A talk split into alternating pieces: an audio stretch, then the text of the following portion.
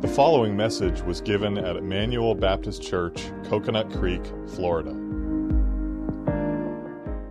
Would you please turn with me to the Gospel according to Mark today, chapter 1. Mark chapter 1.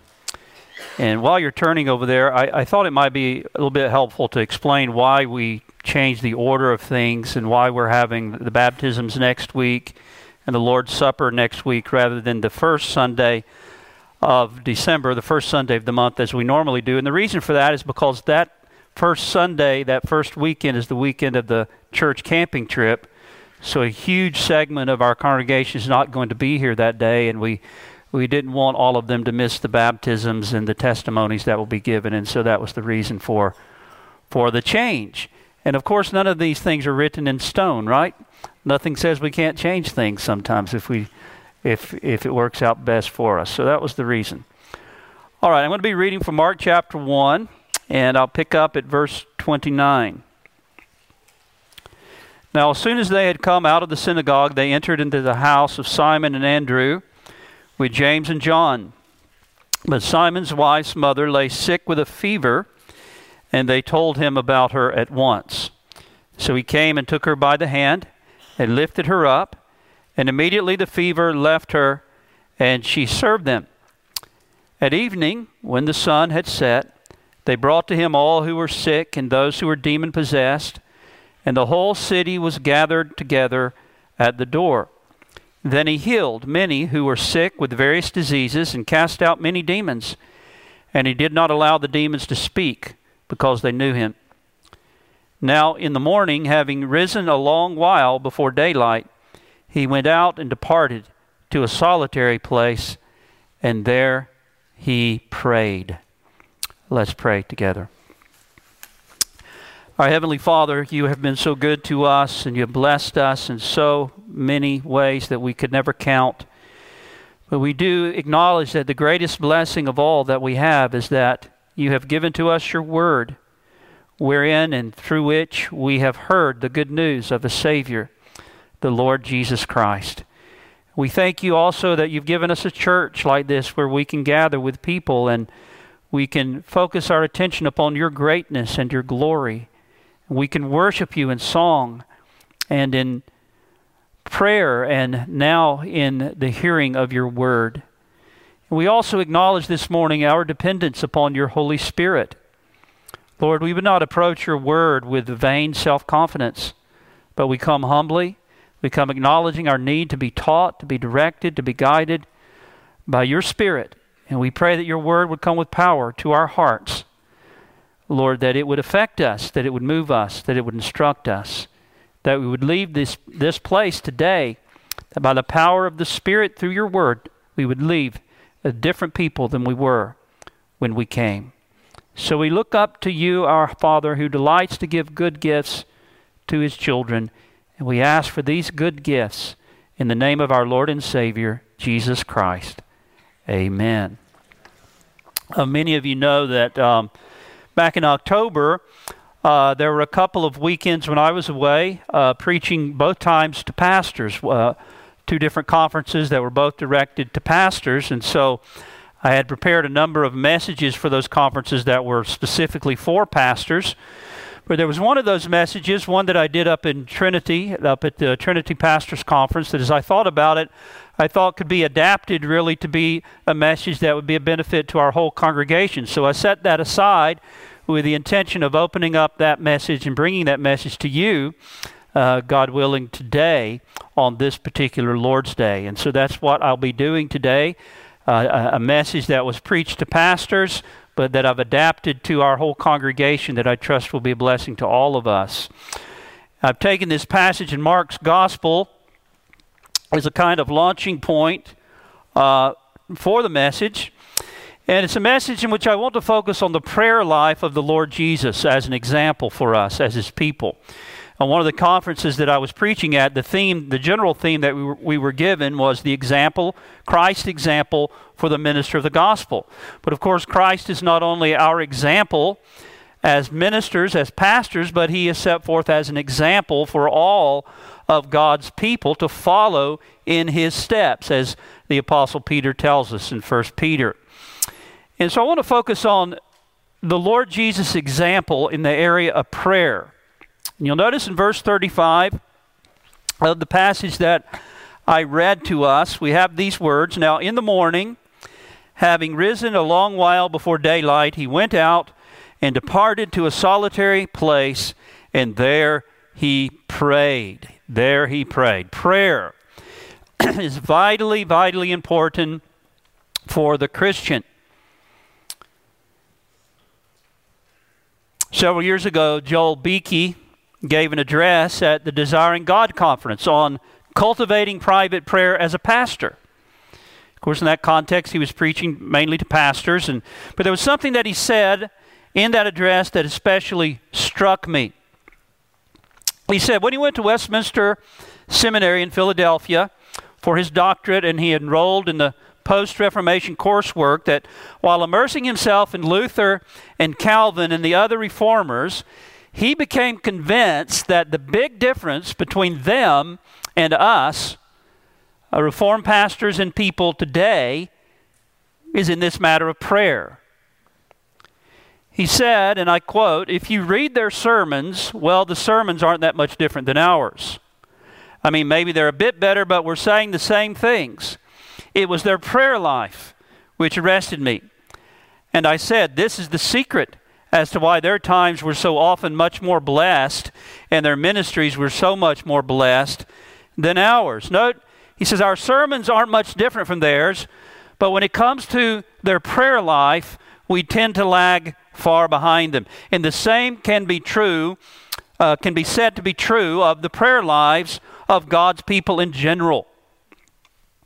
It was Martin Luther's habit to spend two hours a day alone with God in private devotion and prayer. His assistant, Philip Melanchthon, once came around a corner and he overheard Luther praying. And so he just stopped and he listened to him. And then he went back and he wrote these words in his diary Gracious God, what faith, what spirit, what reverence, and yet with what holy familiarity did Master Martin pray. Calvin also was a man of prayer. He wrote in one of his commentaries It's good to have certain hours appointed for prayer. Not because we're tied to hours, but unless we would ever become unmindful of prayer. John Welch, one of the great Scottish reformers and preachers, the son in law of John Knox, he prayed several hours each day. And Beeke tells us that his wife said of him after he died that he left the robe beside his bed and never a night went past that he didn't get up in the middle of the night and go out into the cold side room and begin to pour out his soul to God. In fact, there was actually an occasion when his wife followed him out there. She was afraid that he would catch cold, get pneumonia, she wouldn't dare go into the room because it was too sacred, she said. But she called out to him, saying, John, John, don't you think you should come to bed? And he called back through the door, Oh, my dear, I've got 3,000 souls to care for, and I know not how it is with many of them.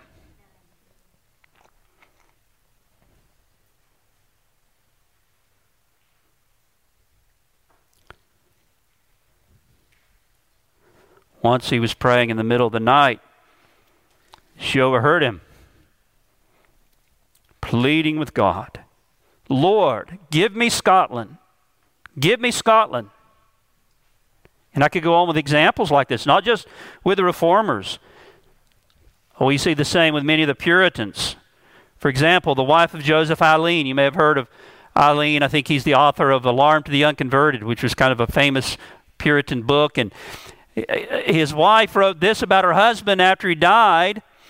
At the time of his health, he did rise constantly at or before four of the clock on the Sabbath, and would be much troubled if he heard smiths and other craftsmen at their trade before he was at communion with God, saying to me, How this noise shames me! Does not my master deserve more than theirs? It was his habit to spend from 4 a.m. to 8 a.m in private worship and prayer, contemplation, and singing of psalms. And examples like this uh, could be multiplied beyond the Puritans through the period of the 18th century revivals and to more recent times. Indeed, Bethan Lloyd Jones, the wife of Martyn Lloyd Jones, said this about her husband. She said, You can't understand my husband as an evangelist or an expositor unless you understand, first of all, he was a man of prayer. Brothers and sisters, when you read about the lives of godly saints who were used of God down through the history of the church, it's very interesting, I think, to note their, their differences, many, many differences, very different personalities, different gifts, different levels of education, different strengths and weaknesses, differences in economic status and upbringing. There are many differences, but there's one common denominator. When it comes to those that God has used in mighty ways, whether pastors, missionaries, or ordinary Christians, they were all men and women who were committed to a life of prayer. And of course, the most eminent example of this is our Lord and Savior, Jesus Christ. And I found the study of his prayer life to be something that's very inspiring and uh, moving and uh, instructive. It could be the subject of an entire series of sermons, really. What I, all I hope to do this, this morning in this one message is to give something of a survey as we begin to consider this, I want us to take note, first of all, this will be my first point. Very simply, this that the Lord Jesus was indeed a man of prayer. He was a man of prayer. And we have an example here in our text. And we have many other examples of Jesus praying in the gospel records. We see him praying at his baptism, Luke 3:21. We see him withdrawing into the wilderness to pray, Luke 5:16. After feeding the 5,000, he sent the multitudes away and he went up on a mountain by himself to pray. Mark 6:46. We're told that he spent the whole night in prayer before the selection of his 12 apostles, Luke 6:12. He was praying just before Peter's great confession, Luke 9:18. He was praying on the Mount of Transfiguration when the appearance of his face was altered and his robe became white and glistening, Luke 9:28 to 29. He had been praying in a certain place when one of his disciples came to him and said, Lord, teach us to pray. They had seen him pray, they, they heard him pray, and the disciples were so moved by Jesus' prayer, so impressed, no doubt, with the reverence, the freedom, the urgency, the fullness, and the content of his prayers, that he desired Jesus to teach them how to pray like that. And as has been pointed out many times, we never find the disciples asking Jesus to teach them to preach. But they do ask him to teach them to pray. The Lord Jesus prayed at Gethsemane before going to the cross. He often prayed alone in a solitary place, as we see here in our opening text. He also sometimes prayed with and in the company of his disciples. There are prayers of praise and thankfulness to the Father. Matthew 11 25, we have prayers of intercession. You remember he said to Peter, Satan has desired to have you, that he may sift you as wheat, but I have prayed for you that your faith should not fail. And we have his beautiful high priestly intercessory prayer for his people that's recorded for us in John chapter 17. So there are many examples of Jesus praying that are given to us in the Gospels. The Lord Jesus was a man of prayer. But now this immediately raises a question, perhaps in your mind. Why did Jesus need to pray? Or may I say this? Why did Jesus need to pray? I mean, he's God, God the Son. Why does he pray? Was he just doing it to be an example for us? Well, his praying is intended to be an example for us, but it's more than that. Now, when we ask the question, why did Jesus pray?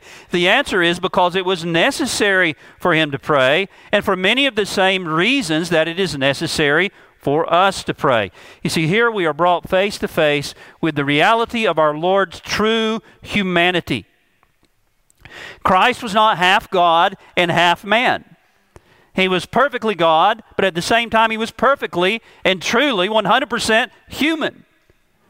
This is the great mystery of the incarnation. And as a man, our Lord placed himself in a position of absolute dependence and submission to the Father. As we read in Philippians 2 6 and following, though he was equal with the Father, he made himself of no reputation, taking the form of a bondservant, and he humbled himself and became obedient to the point of death, even the death of the cross. He became obedient to whom? To the Father. You see, Jesus, as a man, voluntarily assumed a position of absolute dependence upon the Father. And this is why you keep hearing him say things like this throughout the course of his public ministry. John 5 19, most assuredly I say to you, the Son can do nothing of himself but what he sees the Father do. John 6 39, for I have come down from heaven not to do my own will. We just read this this morning, uh, but the will of him who sent me. He lived in dependence upon the Father. And he lived, therefore, as a man, he lived by faith. And he lived as a man of prayer, just as you and I are to do. He didn't pray just to be an example for us, he prayed because he must pray. Now, it's true there are some parts of prayer Jesus had no need of. For example, he never needed to engage in personal confession of sin in his prayers, as we do. He had no sin. The petition, forgive us our trespasses, though it's a petition necessary for him to teach us to pray, is something he never needed to pray for himself. He never needed to go before God in self examination to review his sins of the past day and to confess them, or to seek grace from God to increasingly mortify them, as you and I very much need to do, and why we even more so need to pray. He was perfectly holy, undefiled, and separate from sin. But he still needed to pray, to pray for the blessing of the Spirit upon his ministry, to pray for wisdom and strength to overcome temptation, to maintain as a man his life of of devotion to the Father. It was in answer to prayer that he was enabled to fulfill the work in every specific part of the work that the Father gave him to do. Now, now there's something I think here that's comforting about this. It brings our Lord very close to us. As one of us, a true human who is absolutely dependent upon the Father, who must seek from the Father the things he needs in prayer. But there's another lesson here, quoting James Stalker. Although a man, Jesus was a sinless man, yet he needed prayer and resorted to it continually. What a commentary on our need of it, because what he was, being what he, being what he was, how must we need it, being what we are? Brothers and sisters, we need to feel the weight of this, don't we? If our sinless Lord must pray, how much more must we pray? If Jesus could not accomplish the work he was given to do as our Savior, without continual prayer, how much more is this the case with us when it comes to the various tasks and the jobs and the works of service that have been given us to do? If, as a man, he must commune with the Father in prayer, seek wisdom in prayer, seek strength to carry out his tasks in prayer, seek the blessing of God upon his labors and the salvation of his hearers by prayer, if Jesus must do that, how much more must I do that? And must we do that? In Spurgeon's lectures to my students, I find the opening lines of his chapter on the preacher's private prayer very searching. He says this. He begins that, that lecture to his students with these words Of course, the preacher is above all others distinguished as a man of prayer. Of course. That should be assumed, right? He continues. He prays as an ordinary Christian, else he were a hypocrite.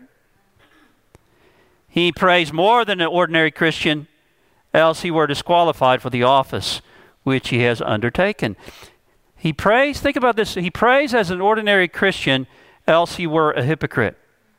Let me, let me just say this that a person who is entirely prayerless, who rarely prays with any degree of regularity at all has good reason to doubt if he's ever been born again, if he's ever been converted to begin with.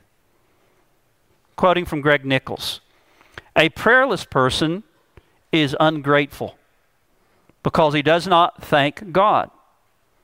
He's self righteous because he doesn't confess his sins to God. He's self centered because he doesn't ask God to bless other people. He's presumptuous because he doesn't pray for his daily needs. He's irreverent because he does not praise God, nor pray for his kingdom to come. And he's unfriendly to God because his prayerlessness is evidence he doesn't enjoy God. Back to Spurgeon's introduction to his chapter on the preacher's prayer life, and this is where this should be especially convicting for me and and others of you here today who are pastors, or those of you in our congregation, we have quite a number of them who are preparing for the Christian ministry. He says he prays as an ordinary Christian, else he were a hypocrite. But then he goes further, he prays more than ordinary Christians, else he were disqualified from the office he has undertaken. What do you think about that statement? Is that too strong? Is that too strong of a statement? Well, at least certainly if a pastor's calling in life is to shepherd God's people and to preach the glorious gospel of the Lord Jesus Christ, to deal with matters that have at stake the eternal destinies of the souls of men, not to mention the care of the church and the advancement of Christ's kingdom in the world. Surely, if this is the calling to which we have devoted our lives, at the very least, we can say that it ought to be true of every minister of the gospel that not only do we pray as ordinary true Christians do, but we pray more than ordinary true Christians do. But whether ministers of the gospel or ordinary Christians, dear friends, prayer must be a non negotiable priority in our lives. Whatever it takes, whatever the cost. So, this is my first point. It's simply the fact that Jesus was indeed a man of prayer. But now, in the time remaining, I want to zero in on some of the occasions in which we find Jesus doing so and what we can learn from it. Now, there, there are many examples we can look at. I, I mentioned several of them earlier in the message, and all of them are instructive, but obviously we don't have time to look at, look at all of them. Uh, prayer was our Lord's daily practice, as it should be for us. And there are always many things to be praying about. And again, the same is true for us. But I want to zero in on a couple of situations in which we find Jesus giving himself to prayer. Let's look first of all again at our opening text, Mark 1 35. Now, in the morning, having risen a long while before daylight, he went out and departed to a solitary place and there he prayed. Now, let me say something about the context. Now, of course, the life of Jesus during his earthly ministry was always busy, but this particular day had been quite a day for him and his disciples. As I was originally studying this chapter, I thought of the sermon title came to my mind, A Day in the Life of Jesus. It would be an interesting message just to work your way through this whole chapter because we have this snapshot of a, what a day was like in his life, in this particular day. How did this day start? It starts up in verse 21. We read, Then they, Jesus and his disciples, went into Capernaum, and immediately on the Sabbath he entered the synagogue and taught. Now, Mark likes to use this word immediately. You may have noticed that when you're reading through the Gospel of Mark. And he's showing us that Jesus was a man on the move. He was always busy, active, engaged in the work he was given to do. And the day described in this chapter was a particularly busy day. It was the Sabbath, and it begins with him teaching in the synagogue of Capernaum. And wow, what a service they had that day. Unlike anything these people had ever heard. Verse 22 they were astonished at his teaching. There was, and there was something else amazing, something even shocking that happened at church that day. There was a man in the synagogue with an unclean spirit who began to cry out during the service. And Jesus cast the demon out of the man. And immediately, Mark says, his fame spread through all the region around Galilee. The news of what just had happened at church spread like wildfire through all the little towns and communities there in Galilee. Well, as soon as Jesus left the synagogue, he went over to Simon Peter's house with Peter and some of the other disciples. But this, this didn't turn out to be an ordinary, restful Sabbath dinner time. Peter's mother in law, who, who probably would have been the one preparing the afternoon meal, she was sick with a fever. Uh, Jesus told, He heals her. And then before the day is over, you look outside and people are gathering all around the house. People started showing up at the house. And folks are bringing to Jesus all who are sick and those who are demon possessed. And we're told that the whole city gathered at the door. So throughout that evening, Jesus is busy healing the sick, casting out demons, counseling, as it were, and so on. It was an extremely busy day, and it was a wonderful day, a wonderful day of blessing upon our Lord's ministry. Now, it might seem reasonable after a day like that for Jesus to just sleep in a little bit. And let me just say that sometimes that's, that's a wise thing to do. It's a good thing to do. It's not that that's bad to do that, ever to do that. But on this occasion, what did Jesus do? Well, we're told in our text, now in the morning, having risen a long while before daylight, he went out and departed to a solitary place, and there he prayed. Now try to imagine the scene. Try to imagine Jesus crawling out of bed it's very early morning. It's still dark outside. It's a long while before daylight, the text says. The others are lying there and asleep in the house. You can hear Peter over in the corner snoring very loudly, perhaps. And Jesus quietly slips out the door. He goes down the alley or along the street. He turns out into a nearby field or he heads up on a hill and into a grove of trees just outside the city.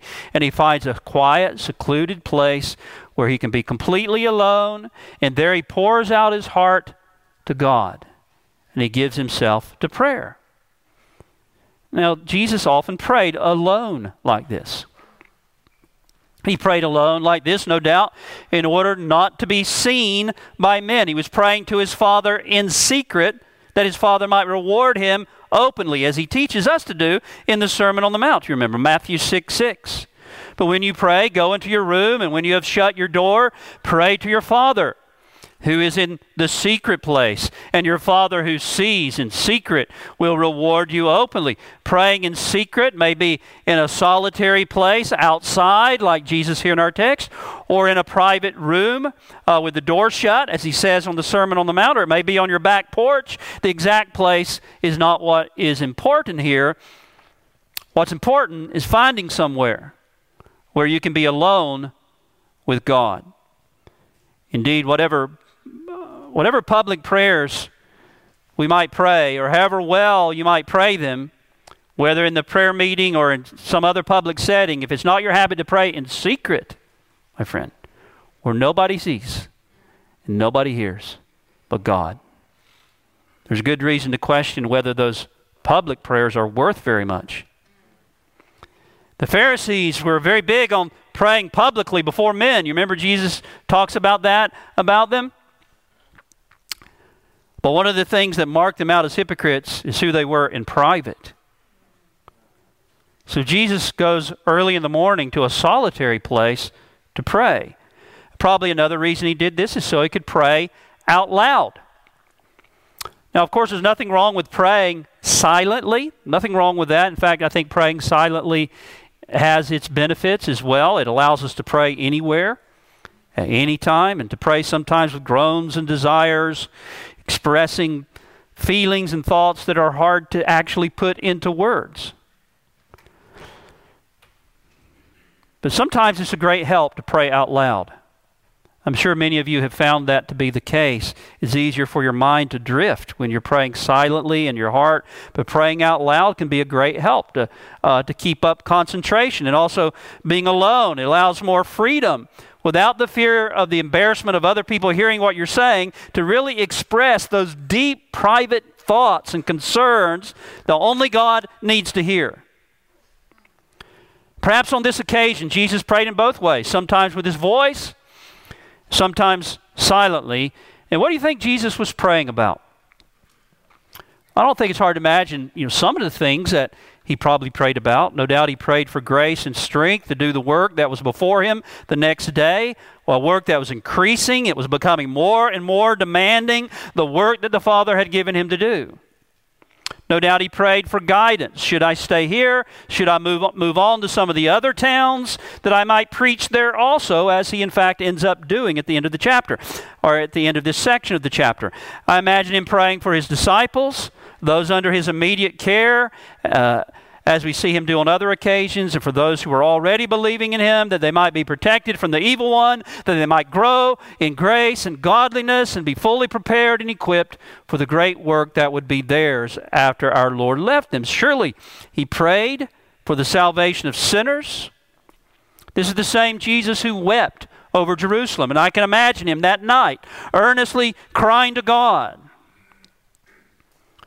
for the souls of men. Brothers and sisters, do we not have many of the same things to pray about? Do you pray for these things? Do you set aside seasons of prayer to give yourself for lengthy, uninterrupted periods of time to crying to God for your family members? For those who are under your care, crying to God for the conversion of lost sinners? No doubt it was Jesus' habit to engage in private prayer on a daily basis. But here we see what I think we're warranted to call a special season of prayer. And he engages in this prolonged time of very early morning prayer. Note this at a time when his life was extremely busy. And also at a time when he had just experienced great blessing upon his ministry. So let's think about those two things. First of all, it was a time of great busyness a great busyness.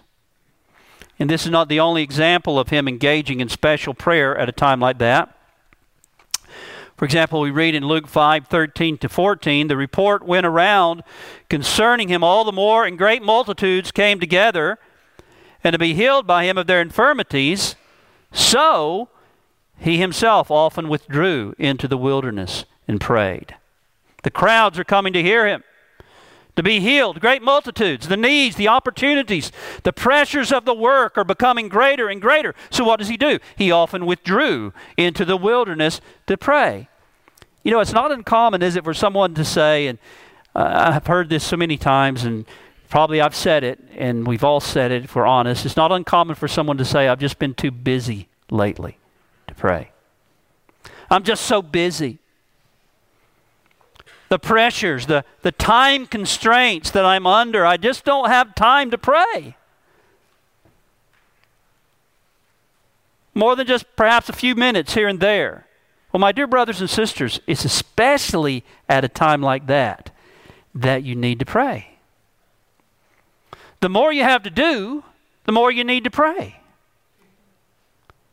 Luther understood this. He once said to Melanchthon, I have so much to do today, I must spend the first three hours in prayer.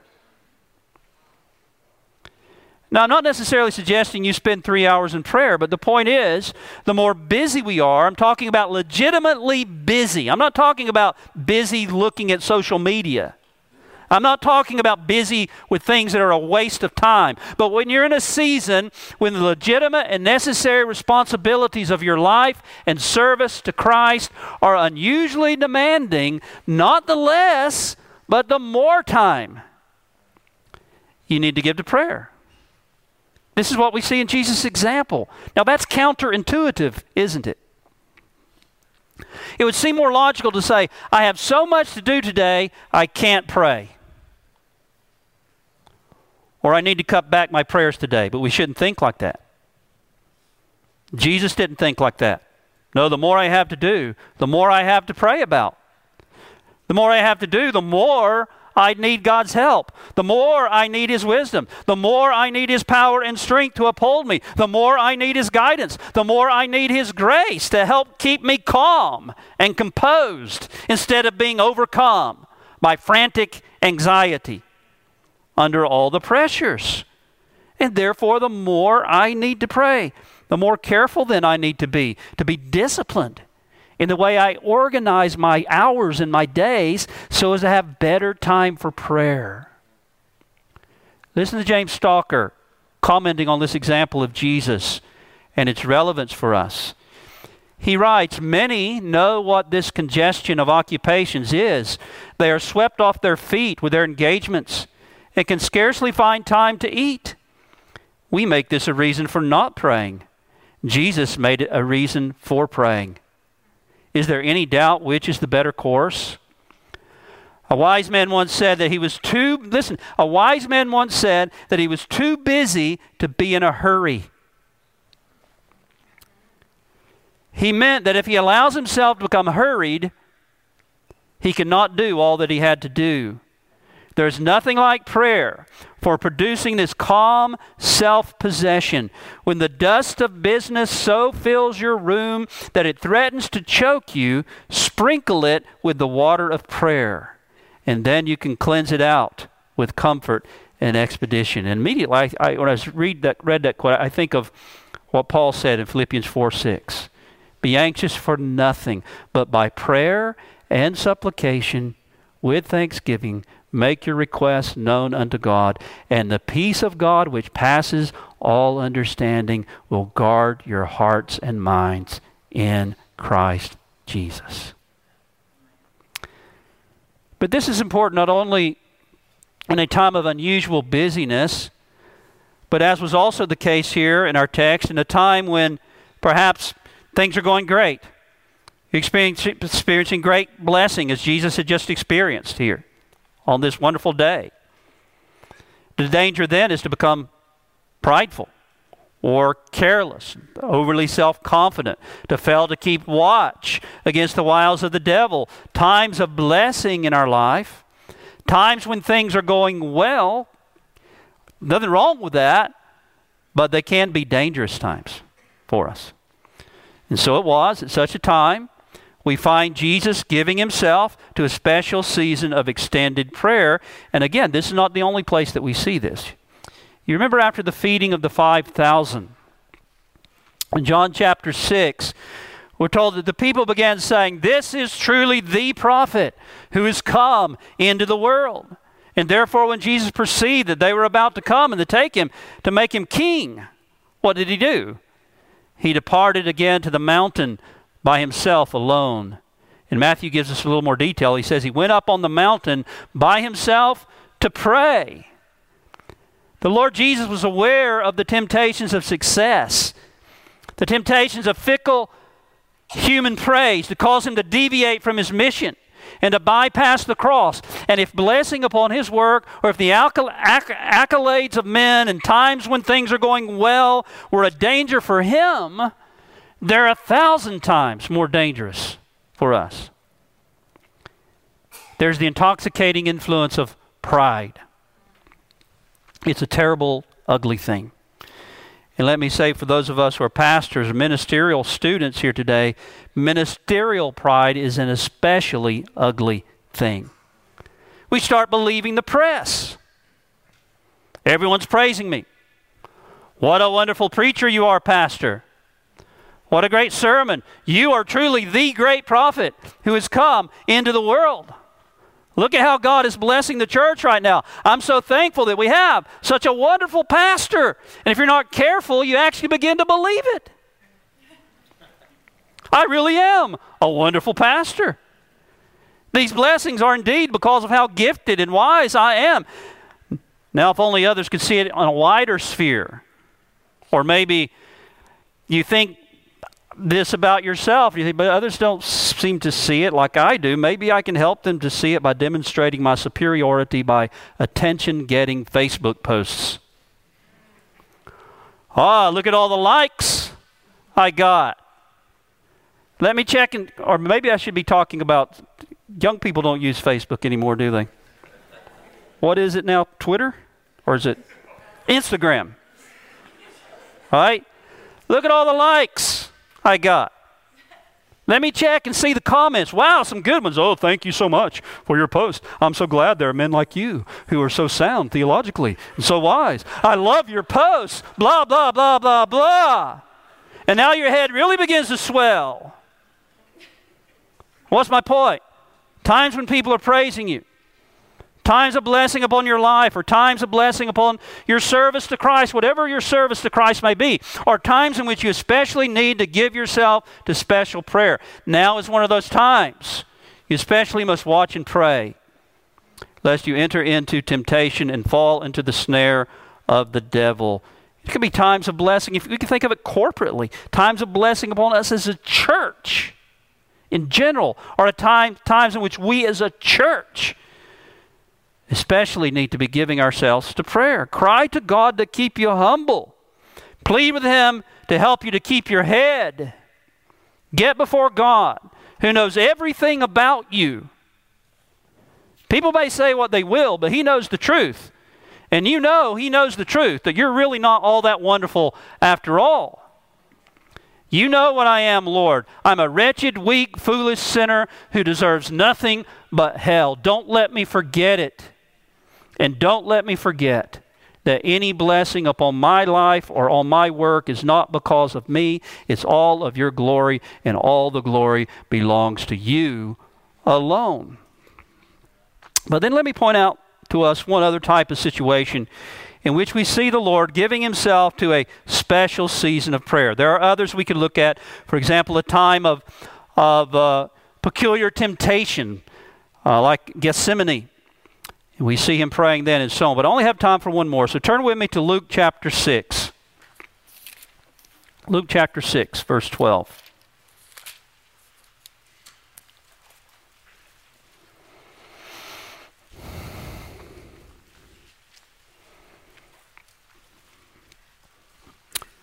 Now it came to pass in those days that he went out to the mountain to pray and continued all night in prayer to God. And when it was day, he called his disciples to himself. You have this larger group of disciples, and from them he chose, out of that larger group, 12, whom he also named apostles. So before Jesus chose 12 men to be his apostles, he spent the whole night in prayer. Now, this is the only example that we have in the New Testament of someone spending a whole night in prayer. And notice he went out to the mountain to pray. Again, a place where he could be alone and undisturbed, a place where he could give full concentration of his mind and heart to prayer with the least amount of distractions. Perhaps he prayed audibly part of the time, silently part of the time. He may have also paused from time to time to contemplate, to meditate, to think upon the issues and the concerns that were before him. Perhaps he carefully considered each one of the many disciples individually who were following him at that time, their characters, their personalities, their strengths, their weaknesses, while bringing each one before the Father, seeking the Father's will as to who should be chosen to be apostles. Now, wouldn't you like to have been there on that mountain that night, watching Jesus, listening to Jesus while he prayed? So we see here Jesus, in addition to the regular habit of prayer, again on occasion, set aside special extended seasons of prayer. And we ought to do that from time to time as well. Now, he didn't always, and I would imagine he very rarely prayed all night. But on this occasion, he did. And presumably, it was because of the tremendous and important decisions that he was about to make the next day. Now, none of us are required to pray for that long as a general rule. I think full, a few of us could do it to profit. It might be harmful for some of you if you did, due to the present state of your physical health. It would certainly not be best for any of us to do that on a regular basis. We do have other God given duties and responsibilities, and ordinarily it's wise to make sure that you're getting enough sleep. We're to live balanced Christian lives, balancing work and service and family responsibilities and adequate rest with acts of personal and private devotion. We're not to live like monks who do nothing but pray and memorize Scripture all the time. Also, the length of our times of prayer is not the most important thing, it's the sincerity of our prayers that's most important. But at the same time, at the same time, whether all nighters or whole afternoons or setting aside a couple of hours or three, sometimes it's good to set apart time for special extended seasons of prayer. Especially following our Lord's example, when you find yourself facing important, life changing, or family affecting, or ministry shaping decisions. It was when Jesus faced this momentous decision of choosing the 12 disciples that he spent the whole night in prayer. Now, brothers and sisters, are we not all guilty at times of deciding to do so, making an important decision? About something that has to do with our lives or with our families or with the church when in fact we haven't prayed about it at all or very little. Well, may the Lord forgive us. Now, what does this mean? How, what's the relationship of, of God giving us wisdom and guidance and, and prayer? Well, This doesn't mean that we're to expect God to somehow give us a vision of what to do if we pray. Or that the Holy Spirit will whisper in your ear some kind of direct revelation from God. No.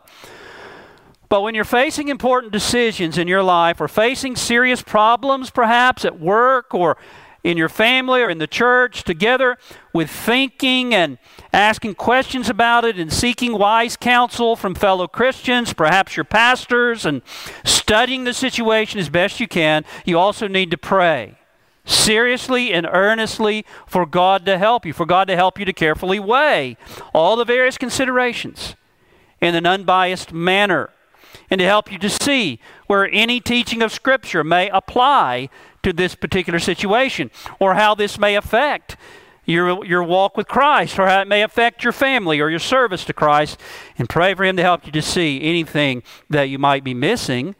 And then, having done that, brothers and sisters, then you must trust God, not wait for God to zap you from heaven or give you a vision, but you can make a decision trusting that God will help you. If it is indeed your chief desire to honor Him, that doesn't mean there won't be problems along the way. You know, some seem to think that if you make a decision and some bad things happen, that means you made the wrong decision.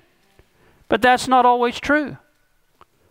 Sometimes it's part of God's plan for us to experience painful trials and disappointments.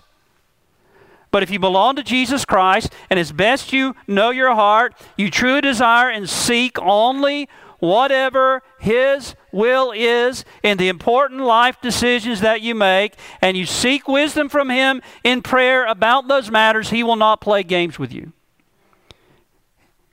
He's not like the Easter bunny, you know, hiding Easter eggs from us, and it's like the Easter bunny hunt. No, He will be with you, and He will help you as you seek that help from Him in prayer.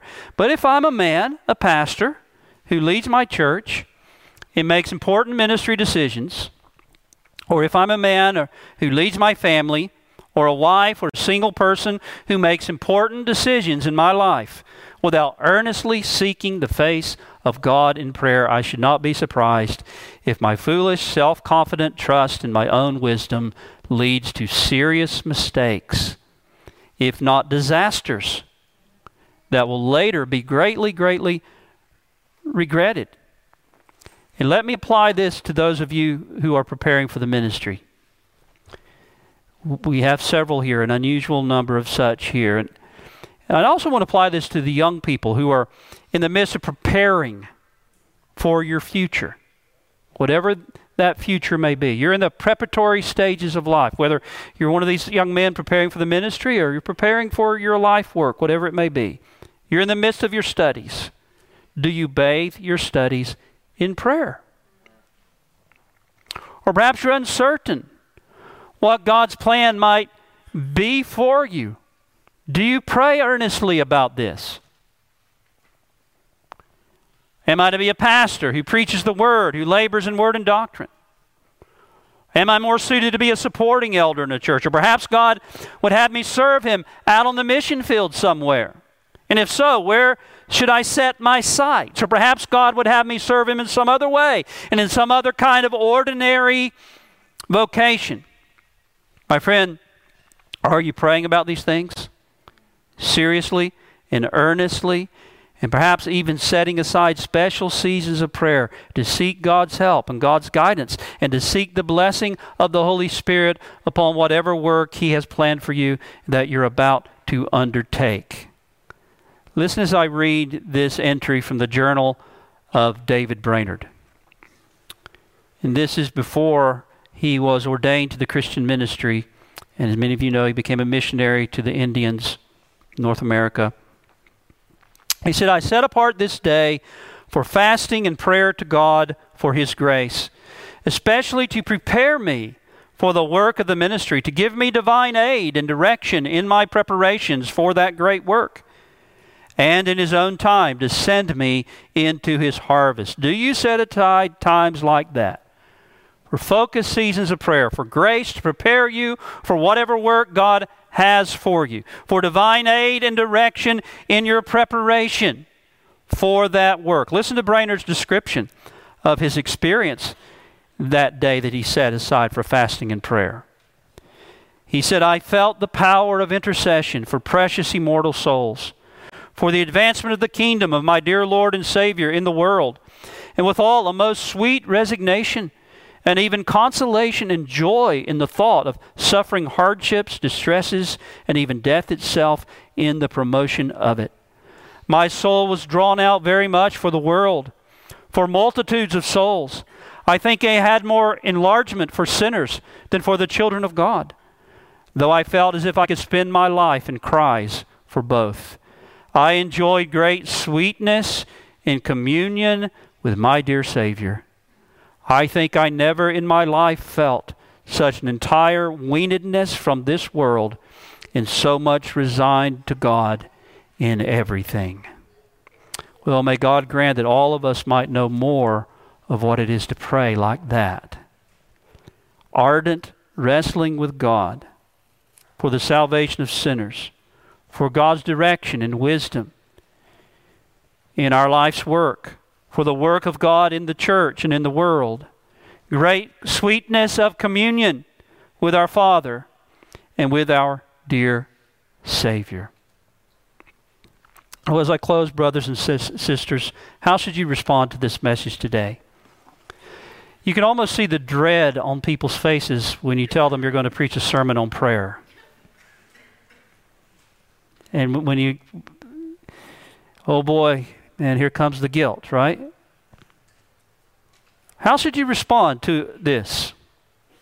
Well, this message, these considerations are not intended to cause us to wallow in guilt, but to remind us afresh of the importance of prayer and to encourage us with respect to the possibilities of what Christ can enable us to do better and to grow in. The proper response is not merely to say, well, Pastor, I, I need to try harder. That's a good message, Pastor. I realize I really need to try harder. No, the response is to confess our failures and our sins in this area before God and to believe the gospel. Believe in Him whose blood cleanses us from all of our failures and our sins. To be thankful for His mercy to sinners like us. And then from that posture of faith and confidence in the gospel and in God's mercy to us in Christ, ask Him and trust Him for the grace to begin to change and then start doing it. Prayer is not easy. It's often a great struggle. It's one of the hardest things for a Christian to do. I, as soon as you get down to pray, your mind wants to go here. Your mind wants to go there. That, that, that magazine that you haven't read in 50 years that's sitting over on the table suddenly becomes very interesting. It's because it's at that very point when we are engaging in the most spiritual of activities that we meet up with the resistance of our remaining sin and flesh. That's what Paul was talking about. When I would do good, evil is present with me. And that's why the Bible uses language like wrestling in prayer fervency in prayer. It's work. It's not easy. It's often a great struggle. Sometimes we're ashamed of our prayers. They're so weak. But keep at it. And the Lord will help you to grow in your prayer life. May God make us all prayer warriors. Lord, teach us to pray. May that be our prayer this morning. If you're here and you're not a Christian, this is where spiritual life begins. It begins with prayer. Crying to the one, the only one who can save you. Oh God, be merciful to me, a sinner. Call upon the name of the Lord while he may be found. Whosoever calls upon the name of the Lord Jesus Christ shall be saved. Seek him.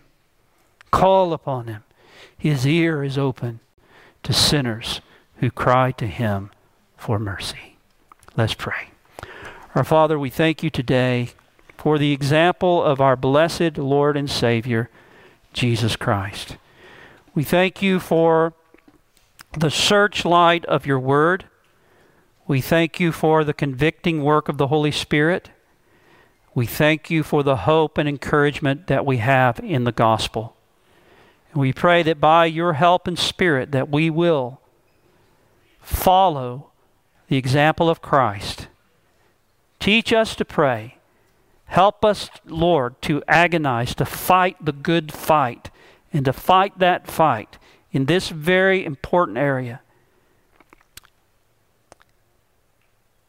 Learning and engaging in the great work of prayer. Help us, hear us. We ask it in the name of our Savior, the Lord Jesus Christ. Amen. We hope you were edified by this message.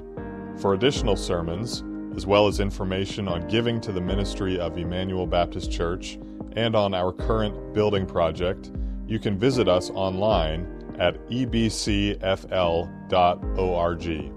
That's ebcfl.org dot o r g.